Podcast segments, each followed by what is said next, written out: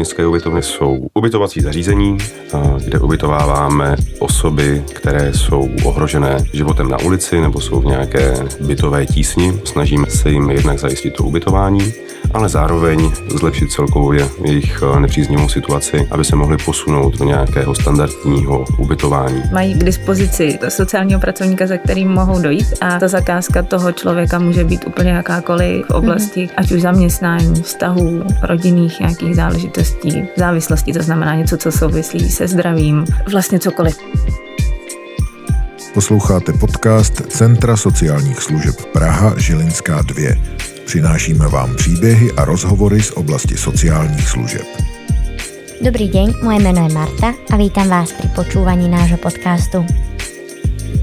V tejto epizóde sa budeme rozprávať o mestských ubytovnách a, a tento projekt, ktorý slávi vlastne rok od spustenia nám predstavia Pavel Reháček, vedúci koordinácie mestských ubytoven a Simona Šimíčková, ich koordinátorka. A ja som síce prečítala vaše oficiálne pozícia, ale budem veľmi rada, keď na úvod poslucháčom nějak vysvětlíte, co to vlastně znamená a jakou úlohu v městských ubytovnách zohráváte. Tak já začnu. Správně si řekla, že se jmenuji Pavel Řeháček. Ohledně humanitárních hotelů. My si už povídali zhruba před rokem. V tu nasu chvíli teda zastávám pozici vedoucího oddělení koordinace městských ubytoven. A znamená to, že vlastně nějakým způsobem nechci říct, že vedu ubytovny, ale spolupracuji s dalšími partnery, se kterými spolu vedeme, jednáme o různých nastaveních toho programu, o nastavení spolupráce mezi jednotlivými aktéry a to nějakým způsobem vlastně jde za mnou, včetně nějaké odpovědnosti právě za ta jednání a vůbec celý systém o tom, jak je úspěšný, neúspěšný a co se nám v rámci toho celého programu daří. A teda čo znamená koordinátor městských ubytoven? Tak konkrétně ta pozice obnáší například to, že eh, připravu různé dokumenty a administrativní podklady pro to, eh, jak aby vůbec ten program mohl nějak fungovat. To znamená například podklady pro radu města Prahy eh, a podobně. A potom jednotlivé dokumenty například zasmluvnění toho ubytování, to znamená smlouvy o ubytování, eh, které pak uzavíráme s těmi osobami na ubytovnách. Nebo dále mám na starost eh, to, že na městských ubytovnách můžou být i zvířata, tak vlastně tuto otázku, aby to tak mohlo vůbec být a nějak jako fungovat. Nebo eh, vlastně koordinace a evidenci pladeb za to ubytování. No to jsem možná nechci říct, ale vlastně takovým tím srdcem těch městských ubytoven, protože jako opravdu svědomitá a pečlivá, aby nechá nic utíct, tak ano. má právě na starosti takovou tu jako pro mě úmornou uh, administrativní práci, ale díky tomu to jsme schopni, jsme schopni udržet pohromadě. Chápem. Dobrá, e, potřebujeme ještě teda jedno představení a to je představení městských ubytoven a, jako takých. Nějak zkrátka, jak byste mohli popísat ten koncept, co to je vlastně mestská ubytovna. Myslím, že si teda všetci posluchači vědí představit, co je ubytovna, ale mm. ten koncept městských ubytoven asi až tak známý nie je. Jsou to vlastně ubytovací zařízení, které vlastně koordinujeme, nechci říct, že vedeme, ale máme nějakým způsobem na starost, kde ubytováváme osoby, které jsou ohrožené životem na ulici nebo jsou v nějaké bytové tísni, žijí v nevyhovujících podmínkách a podobně. A ve spolupráci s neziskovými organizacemi, které právě na projektu městských ubytoven s náma spolupracují, se jim snažíme jednak zajistit to ubytování, ale zároveň jim vlastně zvýšit kompetence a vůbec zlepšit celkově jejich eh, nepříznivou situaci, aby se mohli posunout do nějakého standardního ubytování. Ať už jde klidně o běžnou ubytovnu, nebo potom o získání sociálního bytu nebo nájemního bytu přímo na trhu. Eh, tak možná doplním to, co Pavel říkal, že teda spolupracujeme s nějakými partnery, neziskovými organizacemi, které tam poskytují sociální práci. Mm-hmm. To znamená, každý z těch ubytovaných má možnost s nimi spolupracovat na té svojí životní situaci, jednotlivých zakázkách a potřebách, které má. A pak mě napadá, že třeba eh, oproti těm běžným ubytovnám eh, jsou, je tam například další důležitý aktér často, a to jsou recepční. Je tam vlastně užší kontakt i tady s tímto subjektem. Je to více skoordinováno, mm-hmm. mi připadá dohromady a každý tam má tu svoji důležitou roli. No. Jasně. Vzpomínáte teda městské ubytovny v množnom čísle, koľko ich je, ako sú rozdelené vlastně pre jednotlivé cieľové skupiny, je mezi nimi, mezi tými jednotlivými městskými ubytovnami nějaký rozdíl a tak podobně? Máme tři městské ubytovny v tuhle chvíli. Jednu na Praze 2, jednu na Praze 9 a jednu na Zličíně. S tím, že cílová skupina v zásadě je všude stejná. Preferujeme, co se týče věku, čím vlastně starší, tím pro nás zranitelnější na té ulici. Mm-hmm. Co se týče zdravotního stavu, který jde s tím věkem často ruku v ruce, zároveň i s, nějakých, s nějakým jejich výhledem na nějaké kompetence se někde sám zabydlet nebo najít si sám ubytování, což zase jde ruku v ruce s nějakou stránkou příjmu. Nicméně jedna ubytovna je čistě ženská, ostatní jsou koedukované. Mm. Uh, ubytovna Neklanová, ta je čistě pro ženy a transgender osoby, což potom vlastně vychází i s naší spoluprací s organizací, která tam působí, která se právě téhle z té cílové skupině věnuje. Mm. Možná bych byla ráda, aby zaznělo, že vlastně eh, Pavel zmínil jednoho z těch našich partnerů, což je organizace jako doma a těmi dalšími organizacemi jsou Naděje a Armáda spásy. Dobrá, myslím si, že to je vlastně všetko k tým takým jako provozným základným informáciám. A, a možná ještě k tomu doplnit. K takovému úplně tomu základnímu představení tak městské ubytovny byly spuštěné 1.7.2022, 2022, takže teďka v den natáčení tohohle podcastu, to bude skoro rok, kdy fungujeme, což je taky takový docela důležitý údaj, ano. že máme za sebou nějakou roční zkušenost s městskými ubytovnami. Ty jsi to teda už vzpomenul. My jsme tu před nějakým časom uh, seděli a nahrávali podcast k humanitárním hotelům. Bylo to v momentě, keď humanitárne hotely končili a projekt městských ubytoven si vlastně spomenul na konci podcastu mm. s tím, že uh, je to jako také možné řešení pro lidi, kteří vlastně z těch humanitárních uh, hotelů odcházeli. Vtedy jsme se dohodli, že se tu znova stretneme, až budou městské ubytovny už nějak zabehnuté. Tak myslím, že ten moment nastal. A chcela jsem se spýtať, ako vlastně dopadli tí ľudia, ktorí sa presúvali z humanitárnych hotelov, či skončili všetci na, na tých městských ubytovnách, kde jsou v tej této chvíli a či je ta cílová skupina vlastně rovnaká? Stejná ta cílová skupina určitě není. Co vlastně musím asi zmínit je, že mnozí z ubytovaných, kteří teďka v tuhle chvíli jsou na městských ubytovnách a přecházeli právě z humanitárních hotelů, mm. by pravděpodobně tam na základě nynějších kritérií, tak jak jsou nastavená, by se tam nedostali. Ať už to bylo právě vzhledem k jejich věku, k zdravotnímu stavu nebo i k té příjmové stránce, tak eh, pravděpodobně by prošli pracovní skupinou, která rozhoduje, v podstatě respektive doporučuje jednotlivé žádosti k zařazení do pořadníku. A myslím si, že by tam asi drtivá většina z nich do toho pořadníku byla zařazena, ale nejspíš by nedostali tak potřebný počet bodů, aby jim bylo podle toho, jakou máme zkušenost dneska, aby jim bylo nabídnuto ubytování. Mm-hmm. Možno byste mohli trošku vysvětlit, jak toto funguje, ten mm-hmm. bodový systém a mm, čím se vlastně líší ty ľudia od cieľovej skupiny mm-hmm. humanitárnych hotelů a jaké jsou tam kritéria, jako funguje ta pracovná skupina. Mm-hmm. Ono vlastně humanitární hotely, když začínaly v roce 2020, mm-hmm. v březnu, když se rozjížděli, tak uh, tam nebyla předem specifikovaná jasně, nebo jasně definovaná cílová skupina, kdo se tam může dostat. Ten nábor byl mnohdy dost živelný, krátka, dostal se tam vlastně v podstatě kdo šel kolem, ale nejenom, vlastně byly tam i případy, kdy hlídky městské policie obcházely stanoviště lidí bez domova, právě navigovali na jednotlivé hotely, aby si tam šli zažádat o ubytování, protože byl tehdy vyhlášen nouzový stav a zákaz vycházení a lidé bez domova nemají odkud nevycházet, respektive v té době neměli. Často se tam dostávali lidi právě z jiných ubytoven, které třeba v rámci, nebo i díky covidu se uzavíraly, takže tam ta cílová skupina byla hodně různorodá. Zároveň tím projektem humanitárních hotelů prošlo zhruba 600 lidí, s tím, že ke konci, kdy se provoz humanitárních hotelů uzavíral 36. tak jsme řešili právě zhruba 120 lidí, kteří na nich zůstávali už na posledních čtyřech humanitárních hotelích a zhruba stovka lidí se přesouvala právě na městské ubytovny, jak už si sama zmínila, tak městské ubytovny byly zmiňovány jako jedno z návazných řešení. Nicméně městské ubytovny nebyly jediným způsobem řešení. Určitě tam do toho systému byla zahrnuta i městská nájemní agentura, byla tam navázána spolupráce se sociálními kurátory na městských částech, byly oslovovány domovy seniorů a vlastně další jiné příspěvkové organizace magistrátu hlavního města, aby nám vlastně pomohli rozporcovat to velké penzum nebo ten velký objem lidí, tak abychom vlastně byli schopni co největšímu počtu lidí zajistit nějaké návazné ubytování, protože i ta kapacita městských ubytoven zpočátku byla vlastně nižší než dneska. Jasně.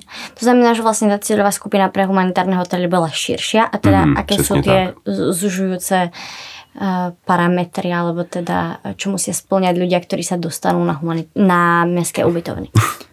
tak já můžu popsat ten hmm. systém, jak to vlastně probíhá. Eh, kdokoliv, kdo se cítí, že, že, nebo kdo to ubytování potřebuje, cítí se, že by chtěli na to městskou ubytovnu, tak uh, může podat žádost o to ubytování, uh, která teda, jak jsme říkali, jde do nějaké pracovní skupiny uh, a ještě předtím, než tam dojde, tak vlastně probíhá už nějaké automatické bodování na základě toho, kolik mu je let, pak ještě teda, jestli má nějaký vztah trvalý k Praze, to znamená, jestli tady bydlí, nemusí tady mít trvalý pobyt, ale jestli jako tady například pracuje tady další dobu, co je důležité, že se boduje vlastně, jaký má finanční příjem. V tuto chvíli vlastně, když by měl vyšší než čtyřnásobek život, částky životního minima, tak vycházíme z toho, že jako už za tuhle cenu se něco jako dá uplatit a mm. i kdyby ne třeba v Praze, tak ale prostě ty kapacity jsou omezené a někde ta hranice musí být stanovená. Takže... bych jenom tady do toho skočila a doplnil, že eh, pro městské ubytovny, respektive pro nás, který vlastně jak zajišťujeme ten provoz městských ubytoven, není překážka nulový příjem, což je právě i díky vlastně spolupracujícím organizacím, sociálním pracovníkům je máme nazvány jako garantující poskytovatele, mm-hmm. protože nám garantují v podstatě, že jsou schopní se postarat o ty osoby, které jsou na té konkrétní městské ubytovně ubytovaní. Jsou schopní vlastně zajistit kapacitu sociální práce a navázat si je na sebe. Jasně. A právě protože tam působí sociální pracovníci, tak eh, člověk s novými příjmy jinde by neměl vlastně možnost eh, se někde normálně ubytovat. Tady díky tomu jsou pracovníci s ním schopní zajistit uh, dávky z úřadu práce, občanský průkaz a vlastně tady všechny ty, tu tvrdou mhm. sociální mm-hmm. práci a potom s ním pracovat na nějakých dalších posunech, ať už to právě v dluhové problematice, v hledání práce, řešení zdravotního stavu. Jasně. A rozhodně v neposlední řadě právě v podpoře s hledáním návazného ubytování. Protože městské ubytovny uh, jsou v podstatě jako levné oproti běžným komerčním ubytovnám, no. ale nyní nejedná se, o, aspoň z mýho pohledu, o standardní způsob ubytování. Chápu. No, to by bylo možno fajn rozvíjet, jako čo znamená levné mm-hmm. a uh, ešte k tomu, ako k, k tým podmienkám, uh, neviem, či sú tam ešte teda ďalšie ako tie, ktoré si už stihla uh, mm-hmm. vymenovať, uh, ale zaujímalo by ma aj, ako dlho tam môžu, môžu byť a či je to tiež nějaká podmínka, že hledají ubytování len na nějakou prechodnou dobu, alebo... Možná bych ještě dotáhla to, jak vlastně probíhá ten proces. Mám potřebu říct, že se jako nedíváme na to, teda, jaké jsou ty příjmy, jestli náhodou ten člověk pracuje a podobně, mm-hmm. že tam ne, jako nefunguje nějaký, řekněme, zásluhový systém ale přihlížíme například k tomu, jestli spolupracuje s nějakou sociální službou, což nám teda jako říká, jestli nějak tu svoji životní situaci řeší už a pak eh, jako může být takový předpoklad, že bude právě spolupracovat se sociální službou mm. i na té městské ubytovně a bude se teda třeba nějak eh, posouvat v té své situaci. No a potom dál, eh, proto tam je ta pracovní skupina, že teda nějak hodnotíme už ty jako věci, které nejdou obodovat jinak než vlastně individuálně, to znamená, mm-hmm. přihlížíme k tomu zdravotnímu stavu eh, a celkové sociální situaci toho člověka. No yes. a potom ten, kdo teda uh, získá vlastně, nebo podle toho, kolik získají bodů ti žadatele, tak se zařazují do pořadníku, protože kapacity pro všechny nejsou, tak máme vytvořený nějaký pořadník a když pak uh, se uvolní místo a může se někdo nastěhovat, tak se uzavírá smlouva o ubytování na jeden rok s možností automatického prodloužení, okay. ale je tam ale. No. a to ale spočívá vlastně, že eh, ta smlouva je dodržena s obou stran, uh-huh. v tomhle ohledu primárně ze strany toho té ubytované osoby, což znamená, že řádně platí eh, poplatek za ubytování a zároveň nedochází tam k nějakému narušování soužití, nějakému zkrátka porušování pravidel, která jsou stanovená pro každou ubytovnu a vlastně dodržuje ty podmínky smlouvy. Pokud Jasně. jsou vlastně tyhle ty dvě hlavní komponenty smlouvy naplněny, tak uh, ta smlouva se prodlužuje automaticky. Pokud tam například vznikne nějaký dluh nebo nějaký nedoplatek na tom poplatku za ubytování, nebo tam dochází k nějakému porušování pravidel, tak k tomu opět zasedá předtím jako prodloužením té smlouvy pracovní skupina a zabývá se vlastně závažností toho prohřešku, zároveň se zabývá výší toho dluhu mm-hmm. a zase dává nějaké doporučení uh, řediteli CSSP, jestli ta smlouva bude nebo nebude prodloužena. Uh, zároveň se tak snažíme dělat i s dostatečným předstihem, abychom toho člověka nemuseli ukončit ze dne na den, aby Jasně. měl možnost právě ve spolupráci se sociální službou uh, najít si nějaké návazné ubytování, respektive nějakým způsobem mít dostatek času na řešení té situace, že už třeba za tři měsíce nebude mít 9 let, mm-hmm. pokud ta smlouva nebude prodloužena. No ještě, aby nám to tam nevypadlo, kolko je teda, uh, kolko to stojí mm-hmm. městské ubytovny proti jako jo. Klasicky. Městské ubytovny obecně uh, vlastně nabízíme dvoulůžkové nebo jednolůžkové pokoje. Ta cena se liší podle počtu lůžek na pokoji. Jednolůžkový pokoj je v tuhle chvíli na dvou městských ubytovnách, na ubytovně u kloubových domů a na Neklanově za 7 tisíc korun, mm-hmm. de facto se vším všudy a na dvolůžkovém pokoji za 5,5 tisíce za to jedno lůžko. A ubytovna strojírenská, tam ten výpočet probíhá trochu jinak, tam eh, vlastně jsou oddělené, oddělený nájem a oddělené poplatky za služby. Nicméně ten nájem eh, vychází na 120 korun za metr čtvereční, což je zhruba i s těmi potom poplatky kolem 4,5 až 5 tisíc korun za to lůžko. Mm-hmm. A aký je obrat vlastne ľudí na tých ubytovnách? Alebo ako časté je, že niekto odíde z toho pozitívnejšieho dôvodu a teda, že si nájde nejaké návazné bydlení um, a, a na to nadvezuje vlastne otázka, aká je ta kapacita? Točí sa to tam nějak? Alebo... Mm-hmm. Kapacita není moc velká. Dohromady máme v tuhle chvíli zhruba 145 míst, mm-hmm. protože teďka právě probíhá vlastně zastěhovávání strojírenské, kterou máme teprve vlastně pár měsíců, dá se říct vlastně jako k dispozici k zabydlování, mm-hmm. takže ta kapacita je 145. Zatím se nám vlastně od spuštění přijímání uh, žádostí podařilo zabydlet, uh, pokud nebudu počítat právě strojírenskou, kde otevíráme zhruba 25 míst, tak se nám podařilo zabydlet 23 lidí. V podstatě pokud nepočítám právě ty osoby, které přecházely z humanitárních hotelů, mm-hmm což není mnoho. Zároveň samozřejmě se děje to, že odcházejí lidé vlastně jako z, někdy bez udání důvodu, někdy s tím, že si našli vlastní ubytování, ale zároveň odcházejí i z důvodu právě porušení vlastně podmínek smlouvy, nejčastěji právě k nějakému narušování soužití na tom objektu mm-hmm. jako mhm. takovém za nějaké nebezpečné chování a jednání, ať už to vůči spolubydlícím, vůči pracovníkům recepce nebo i vůči sociálním pracovníkům. Takže v takových případech se bohužel musíme s těmi ubytovanými rozloučit. Témou tejto epizódy sú mestské ubytovne a našimi hostiami sú Pavel Řeháček, vedúci programu a Simona Šimíčková, ich koordinátorka.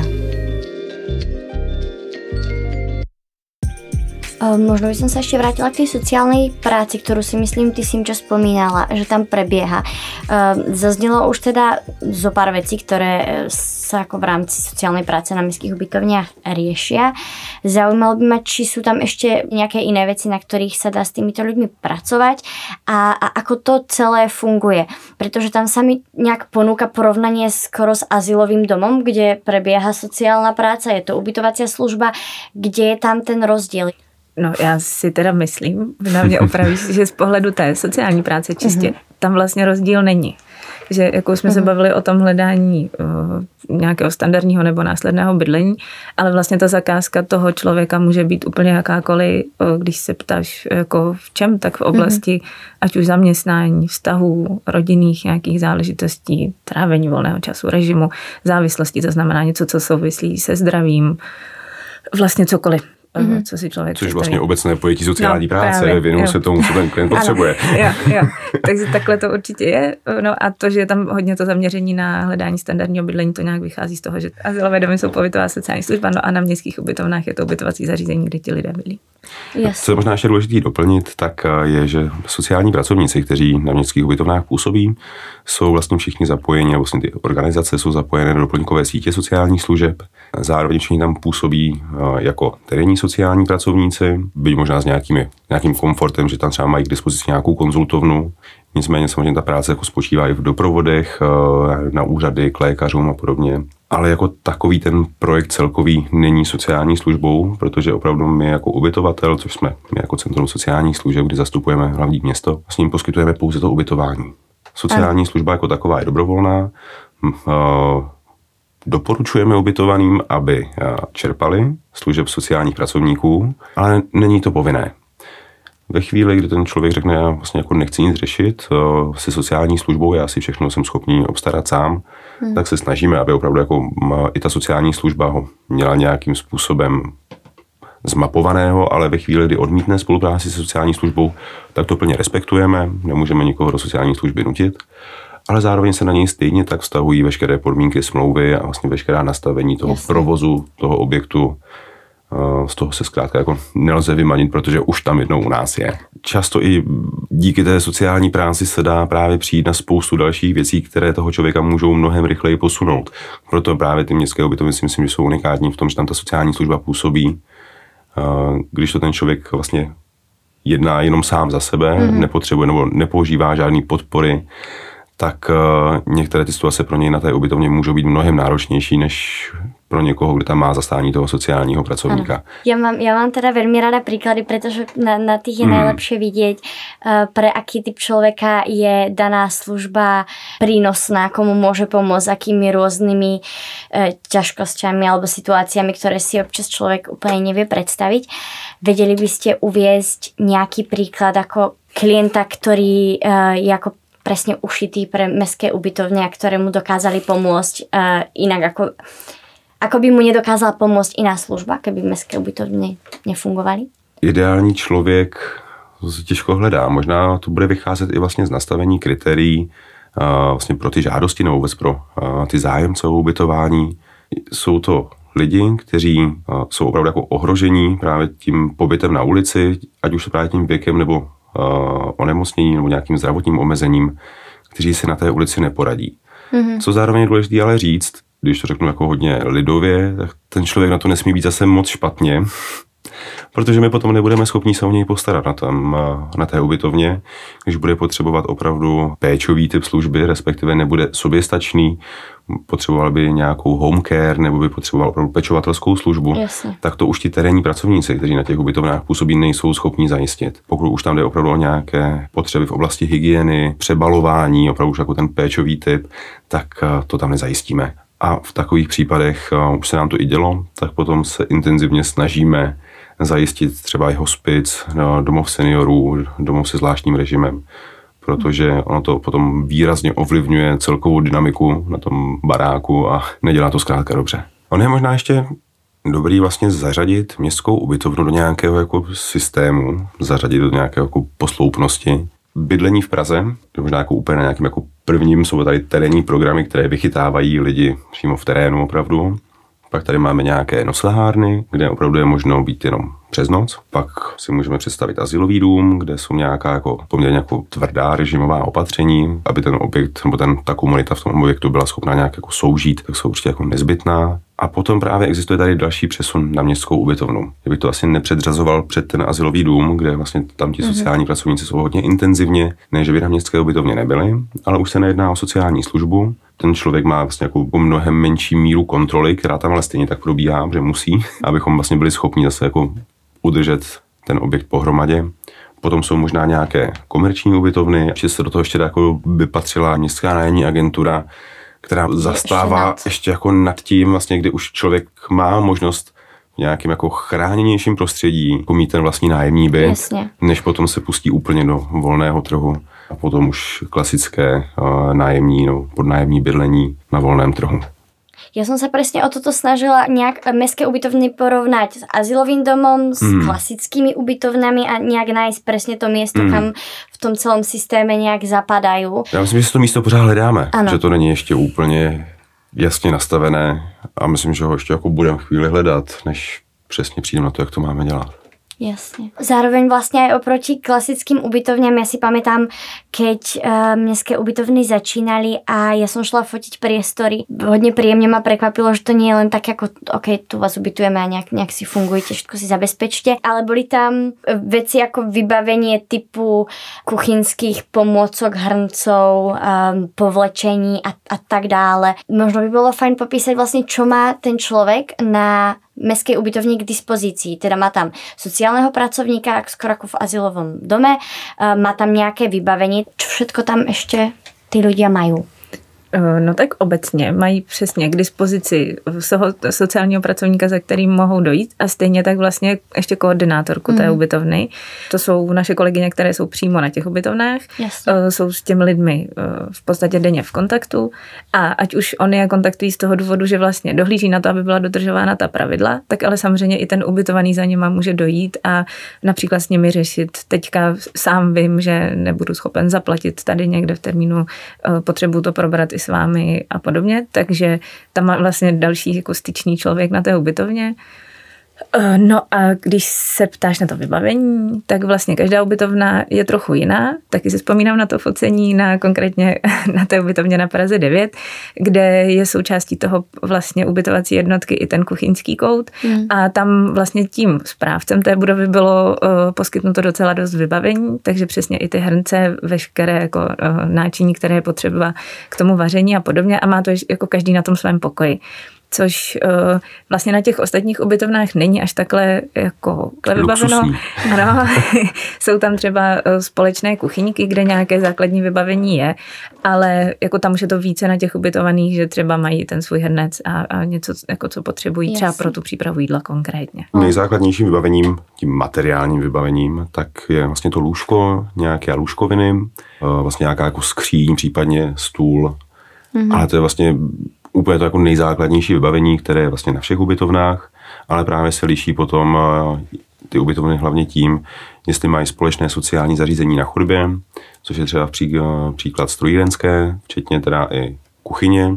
Neklanová, ta je potom kousek dál, tam má vlastně sociální zařízení vždycky v rámci té ubytovací jednotky, ale zase je tam společná kuchyň a kloubové domy mají vlastně všechno v té jednotce. Jasne. Keď už zaznelo, že slavíte rok, vedeli by ste nejak zhrnúť to obdobie, um, ako sa ten projekt vyvíjal v čase, predpokladám, že teraz viete o mnoho viac, ako ste vedeli na úplnom začiatku. Um, vedeli by ste nejak popísať veci, ktoré sa podarili, ktoré nakoniec robíte úplne inak, ako bolo v pláne, pretože ste zistili, že to tak je lepšie. Veci, ktoré nefungovali napríklad vôbec. Uh, kam sa to posunulo od toho plánovaného pod to, čo sú mestské ubytovne dnes? Když se ptáš na to, co se povedlo, co se možná úplně tak nepovedlo, možná spíš s čím možná hodně bojujem. Mm-hmm. Myslím, že s tím bojujem teda čím dál tím míň, ale pořád to je ještě dost jako důležitý aspekt, je právě přeměna toho myšlení, že už nejsme na humanitárních hotelech a už jsme v rámci ubytovny. Mm-hmm. Myslím, že na to občas narážíme, ať už na pracovní skupině, nebo potom vlastně na těch jednotlivých objektech, ať to přístupem těch garantujících poskytovatelů sociálních služeb, nebo i přístupem těch ubytovaných samotných, tak uh, humanitární hotely vlastně byly pro jako humanitární činnost při nějaké jako katastrofě, což COVID určitě katastrofální byl, tak teďka už se snažíme uh, víc dbát právě na nějaká jako dodržování jasně stanovených pravidel, mm-hmm na dodržování odpovědností, kompetencí jednotlivých aktérů, ale pořád se to učíme, pořád to snažíme nějakým způsobem nastavovat. Co možná, proč to ještě nemáme nastavený, když už máme za sebou rok, tak je to, že vlastně všechno celou tu dobu děláme za plného provozu. Byť se o městských ubytovnách mluvilo rok předtím, než se humanitární hotely ukončily, tak pořád vlastně jsme všechno dělali za plného běhu a děláme to i teďka. Mm-hmm. Takže vlastně jako ještě skončili hotely a už jsme jako najížděli na režim městských ubytoven a uvědomuji si, že všechno není úplně jako ideálně nastavené, víme, asi tušíme jako mezery, které máme vlastně v tom systému a snažíme se pořád dolaďovat, ale pořád je dolaďujeme právě z toho plného chodu vlastně už těch městských ubytoven. Tam já si myslím, že to se úplně ještě nám nepovedlo, vlastně mít nějaké jasné nastavení, ale myslím si, že se pořád učíme, jak to dělat. A i kdybychom to na začátku nějakým způsobem nastavili, tak stejně bychom to pořád předělávali a takhle vlastně neustále sbíráme to know-how, jak to dělat správně. Jasně. Nebo správně. Jak to dělat správně. a podle toho ten systém tomu přizpůsobovat. Je to proces. Je to proces, přesně tak. Zároveň to znělo ako, že sa z humanitárnych hotelov nepresunuli len niektorí tí klienti, ale aj ten tým ľudí. Mm, je to tak. Nakoľko to je pravda? Jo, Je to v zásadě, je to v zásadě tak, rozhodně jako ty organizace, které s námi teďka spolupracují, jak jsem čas zmínila, Armáda Spásy, Naděje a jako doma. Vlastně byly i tři organizace, které s náma spolupracovaly na humanitárních hotelech. Mm-hmm. Většinou v počátku městských ubytoven se ty týmy z těch humanitárních hotelů jako komplet přesunuly. Samozřejmě tam potom už v rámci jako jejich organizací už došlo k nějakým uh, fluktuacím a výměnám a obměnám uh, personálního zajištění, ale v zásadě tam uh, jako ty jako styčné osoby zůstávaly. Je tam nějaká pilotná fáze městských ubytoven? Jo, je to přesně ta roční fáze. Takhle to bylo nastaveno, domluveno a právě pro, nebo asi i tak, i bez toho by to tak bylo, ale i proto teď po tom roce budeme vlastně evaluovat, jak to teda probíhá, co by se mělo zlepšit a podobně. To znamená, že městské ubytovny budou pokračovat i po pilotné fáze. No, my s tím počítáme. Přesně tak, my s tím počítáme. Zatím nám řekli, že ne. Pokračovat bude. Jak jsem čas zmínila, budeme provádět evaluaci. Co je ale důležité říct, tak městské ubytovny tady předtím nebyly. Myslím si, že s humanitárními hotely se možná jako v něčem srovnávat dají, ale nemyslím si, že je to správně. Protože ten systém jako je jiný, potřebujeme se trošku oprostit od těch humanitárních hotelů, byť nás spoustu toho naučili, ale nemáme tím pádem městské ubytovny s čím srovnávat. Takže teďka vlastně po tom jednom roce se dostáváme do jakéhosi bodu nula, od kterého potom budeme moct každý ten jako další rok přirovnat k tomu, co jsme se naučili a porovnávat yes. už ty roky mezi sebou. Která vlastně, byť máme nějaké základní nastavení, ať už nám ho dala uh, Rada hlavního města, nebo právě i ten rok spolupráce s ostatními partnery na městských ubytovnách, ale nemáme je s čím srovnat. Můžeme mm-hmm. srovnat o tom, jak to vypadalo před měsícem, a to pro nějaký jako celkový obrázek o tom, jakým způsobem městské ubytovny fungují, není dostačující. Takže teďka uděláme spíš nějaký souhrn toho, co jsme se naučili a potom pro každý další období budeme schopni je nějak mezi sebou porovnávat. Říkáš, že teda nemali by se porovnávat s humanitárními hotelmi, protože to je něco jiné. Existuje něco, s čím by se mohli porovnávat v zmysle, mali jste nějaký příklad, já nevím, zo zahraničia, alebo z čeho vlastně vznikl ten koncept? Myslím si, že jako nic takového tady u nás není, že úplně jako se zahraničím taky nemám jako zdroje, že by někde něco podobného mm. fungovalo. Ono to opravdu dá jako nejblíž přirovnat těm humanitárním hotelům. Ale protože už jako tak trochu na ně chceme jako zapomenout. Ano.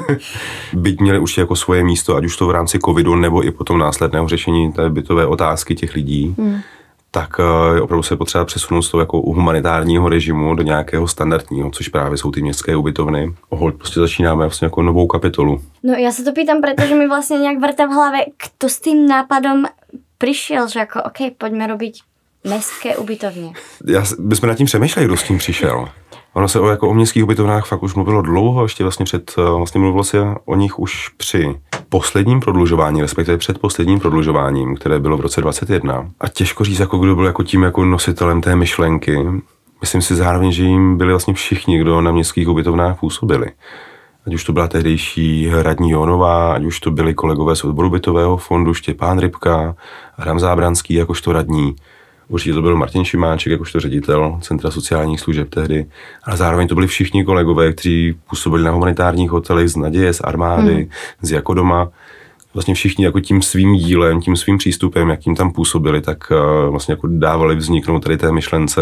Na to by som nadviazala otázkou, uh, že či je možné, že se tento koncept nějak rozšíří alebo osvědčí a um, začne fungovať aj niekde inde, ako napríklad v Praze. Hmm. Alebo minimálně, či tam je ta ambice.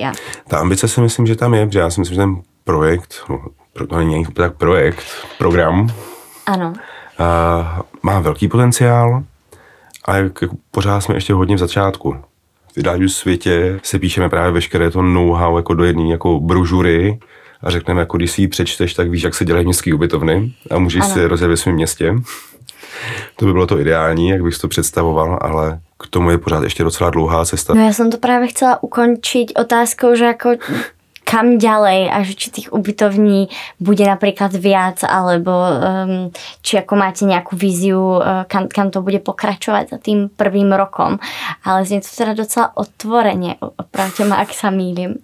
Uh, no mě jako ještě abych doplnila ten ideální svět, který popisoval Pavel ze svého pohledu, uh, bychom rádi vlastně nějak ještě zacílili některé ty městské ubytovny. Prostě pokud Mhm. by bylo více objektů, kde by šel dál tenhle ten program realizovat, více městských ubytoven, tak uh, si představím, že některé by mohly být uh, právě třeba jako cíleně pro lidi, kteří mají zvířata, nebo více Mhm. ubytoven pro ženy, nebo případně další uh, jako podskupiny. Další. Pro matky s dětmi, pro rodiny s dětmi.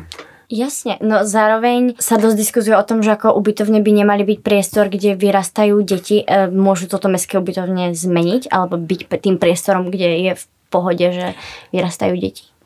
Jak jsem říkal, myslím si, že městské ubytovny nejsou standardní formou ubytování pro kohokoliv, ať to jsou to městské ubytovny nebo i komerční ubytovny. Zároveň ta bytová situace je taková, jaká je. Nemusíme si asi namlouvat, že je Bůh ví jak růžová. Ale dovedu si představit při vhodně zvoleném objektu, a, který bude mít určité dispozice, které nejsou úplně triviální, že tam může být po určitou dobu právě, na, než dostane ten, ta ubytovaná rodina s těmi dětmi dostatečnou podporu, aby byla schopná se potom odpíchnout do nějakého standardního ubytování, kde může nějakou dobu přečkat. Mm-hmm. Tak, aby to pro ně nebylo a, nebezpečné, aby to pro ně nebylo stigmatizující, aby tam opravdu dostali to, co potřebují pro tu stabilizaci své vlastní situace a mohli se potom přesunout právě do nějaké, ať už třeba právě do MNA nebo do normálního bytu.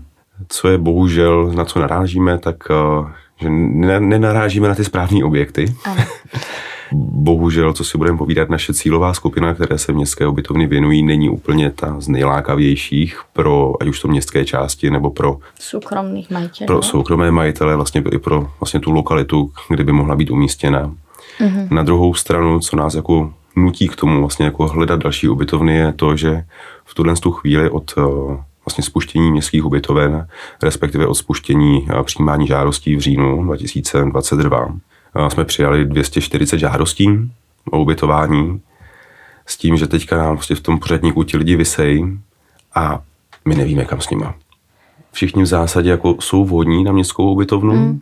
všichni vlastně, jako, jsou, je tam mnoho z nich, kteří by opravdu jako tam pasovali na tu městskou ubytovnu, ale zkrátka nemáme kapacitu. A teda ešte v prípade rozširovania kapacity tie priestory mm, majú nejaké podmienky? Můžou to být asi v zásadě jakékoliv prostory. V tuhle tu chvíli primárně hledáme mezi uh, objekty, které patří buď hlavnímu městu Praze, mm-hmm. nebo uh, některé z městských částí. Případně se dá jednat i o nějakém odkupu, což uh, vlastně se přes naše další partnery, kteří s náma i na městských ubytovnách působí a spolupracují, tak uh, ta snaha tam je. Mm-hmm. Nicméně prostě najít ten vhodný objekt, který by právě měl jako dostatečný počet uh, pokojů, nějaké ucházející sociální zařízení. Model na kloubových domech je ten asi jako nejideálnější, že všechno je vlastně na té jednotce, což zase zároveň jako vzbuzuje nejméně konfliktu i v tom objektu jako takovém.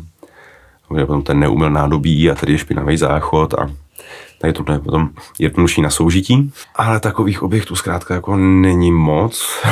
Nicméně jako nechceme tady v té snaze nějak jako ustrnout. Jasne.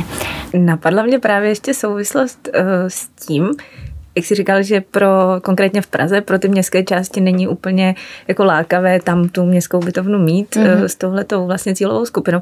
Nicméně uh, mi běží hlavou, že jak se podávají žádosti o ubytování, tak odhadem možná třetina eh, šla eh, vlastně ten člověk ji podává se svým sociálním kurátorem, kteří jsou na odborech sociálních věcí právě na těch městských částech.